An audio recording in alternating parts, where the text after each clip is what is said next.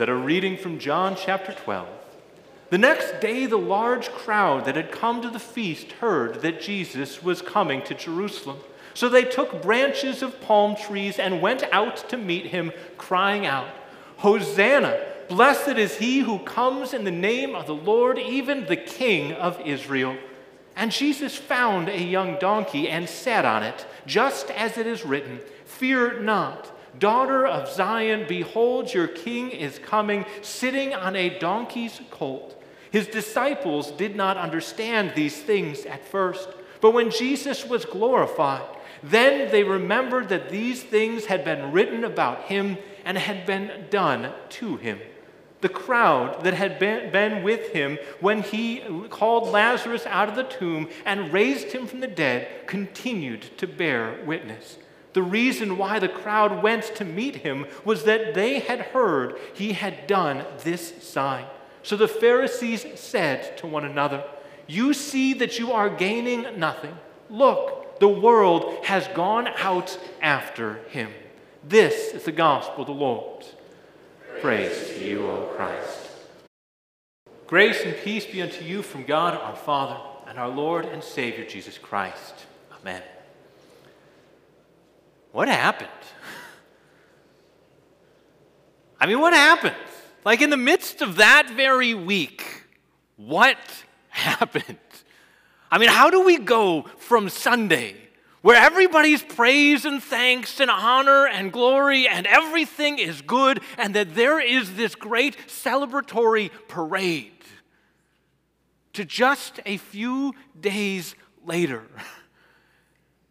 That there are shouts of crucify him that there is a question put forth before the very crowds that once had praised and honored and welcomed him. That shall we send forth your Savior, your King, this Jesus? Or would you like Barabbas? You know, the insurrectionist, the terrorist. Which one would you like? Well, obviously Barabbas, right? Is it what happened? that they could go from such an extreme to another. That how do we begin to put into context, how do we begin to understand that kind of reality? I mean, I think that we must ask ourselves that very question of what was in their hearts and on their minds? What was their motivation, their inspiration for the things that happened that week? Yes, we can understand the disciples who ran in fear and fled because they were afraid of what might be done to them. But what about the crowd, the large, the number? That what happened? I mean, today in John chapter 12, we hear of the great praise and honor, the great high, uh, high thanksgiving that is given of this King who has now come. I think that's maybe a little bit what we have to wrestle with. What did they believe that they were now proclaiming and praising and celebrating as they welcomed this king, this Messiah, this promised one into their midst? And while we're asking that question, we might need to ask the very same question of ourselves. So, what's in our hearts and our minds as we come to welcome this King Jesus into our lives. For they had every reason to celebrate and praise that here was that good news of a king who had come to save them. But what was on their mind? That Jerusalem swelled to three times or more its size as the people streamed in from every part of the world at that time and came in to sing praise and to remember and honor what God had once done in Passover.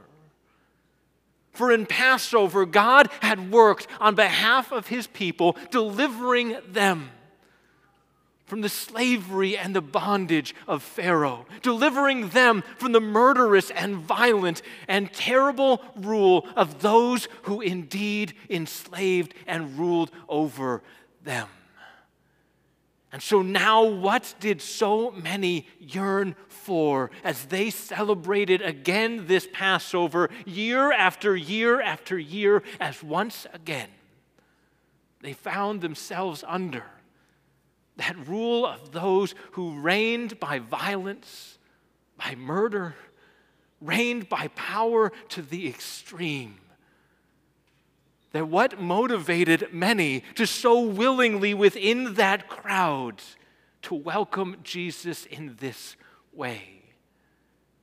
That there were political motivations in the midst of these things that they were looking of what could they get from jesus. What could he offer them in the midst of things is that in many respects is that they found themselves at times more in love with the idea of getting rid of the romans rather than welcoming in their king.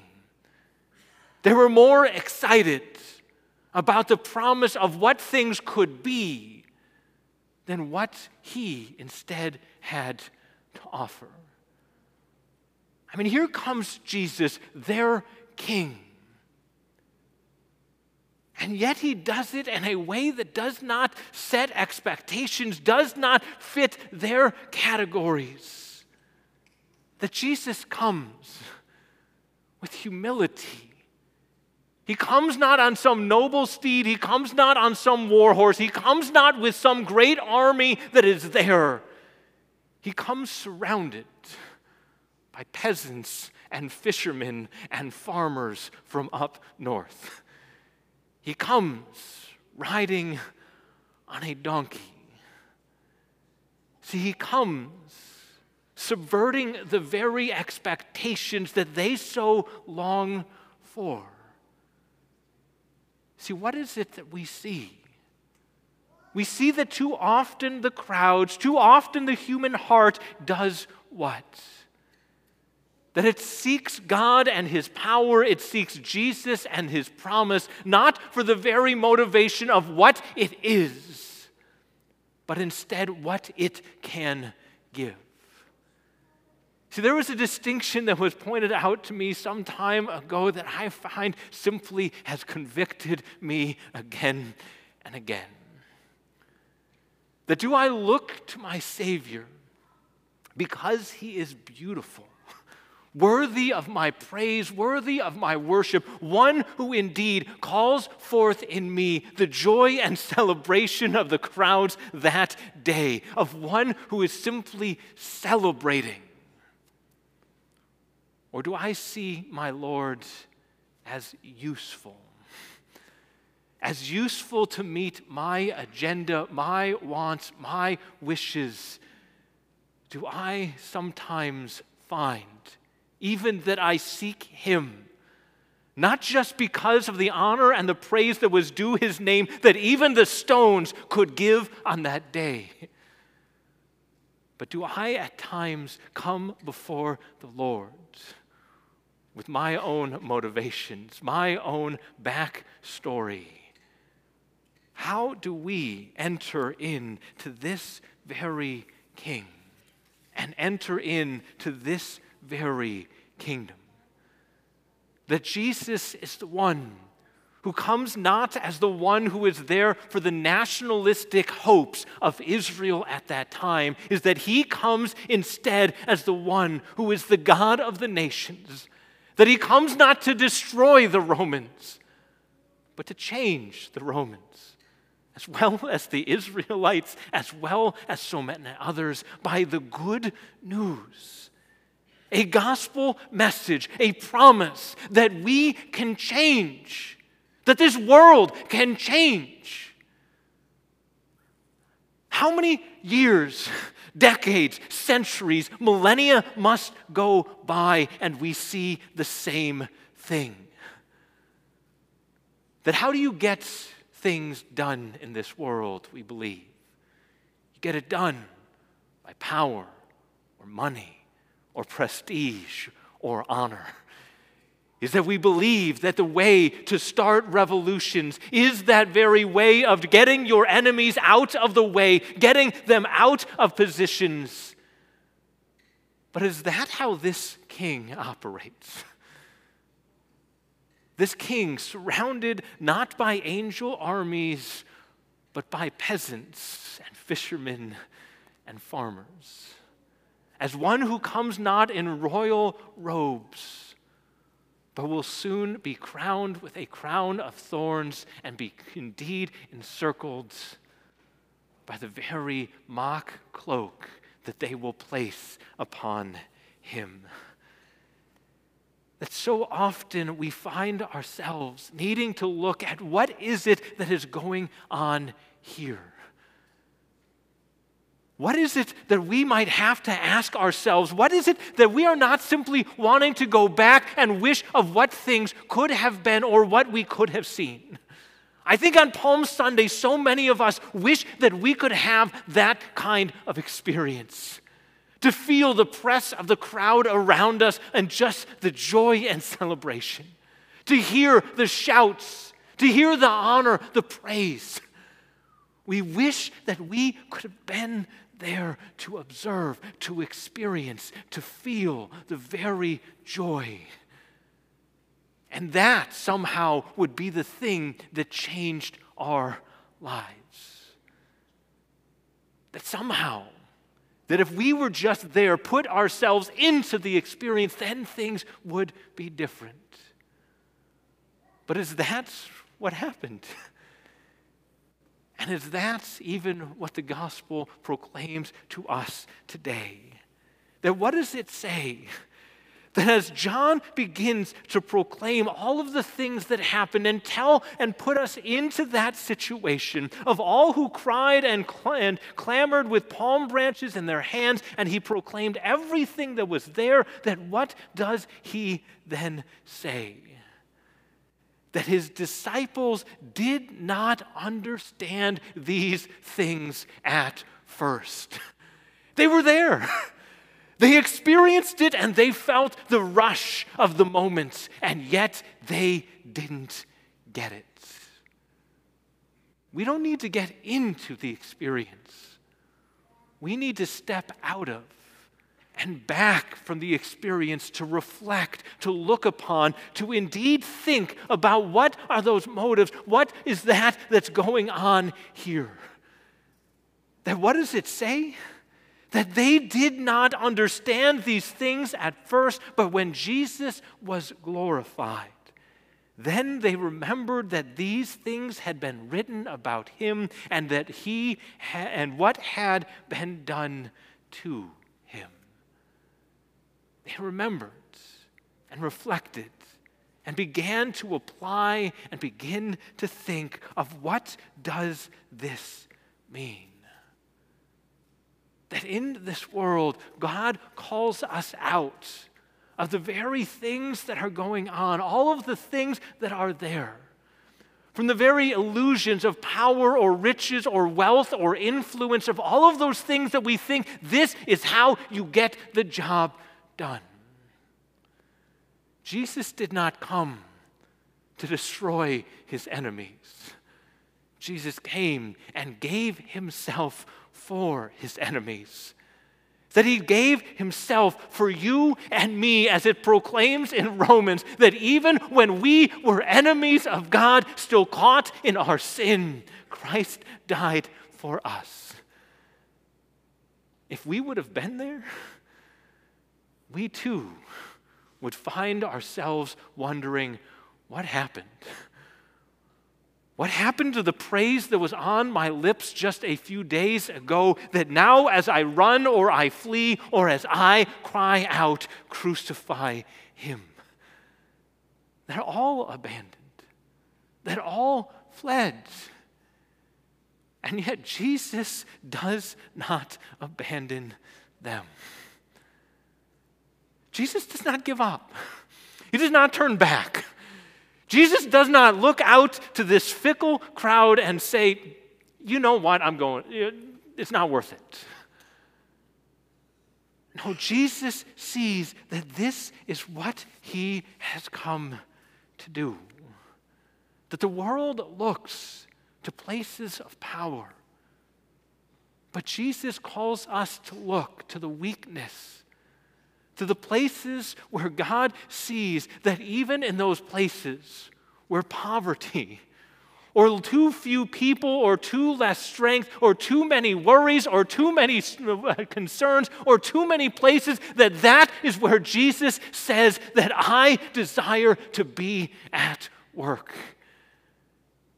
To bring hope to the hopeless, good news to the prisoner, indeed, to set the captive free. Today, Jesus comes he comes not to bring judgment, but to bear judgment. He comes not to wipe away his enemies, but to die for his enemies and to make them his friends.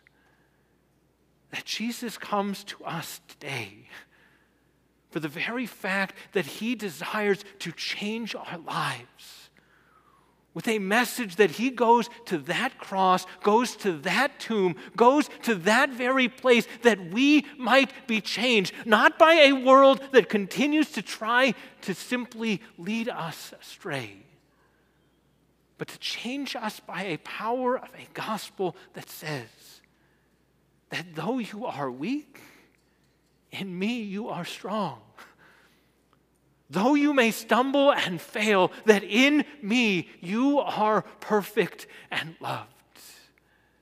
That even the very enemies on that day, Jesus uses in ways that they could not imagine. That just before our reading is that we hear the very words of those who will carry out this very arrest and crucifixion of Jesus say this that in John 11 it says, So the chief priests and the Pharisees gathered the council and said, What are we to do? So, what does power do? They used it to its own violent ends. For this man performs many signs that if we let him go on like this, everyone will believe in him, and the Romans will come and take away our place and our nation. But one of them, Caiaphas the high priest, stood up and said, You know nothing at all. He was a nice guy. You know nothing at all, nor do you understand that it is better for one man to die for the nation than that the whole nation should perish. He had no clue, no idea of the very good news that he just pronounced there. That even in his own power, as he sought to simply eliminate his enemy, he did not understand that it was the very truth of God, that it was better for one to die so that the many shall live. Then may that very message of one who was willing to give up so much that you may be welcomed into that very crowd that sings his praises and will be welcomed in to that parade at the end of time May He give you this day and every day that very peace of God that surpasses all understanding, that it may guard your hearts and your minds in Christ Jesus. Amen.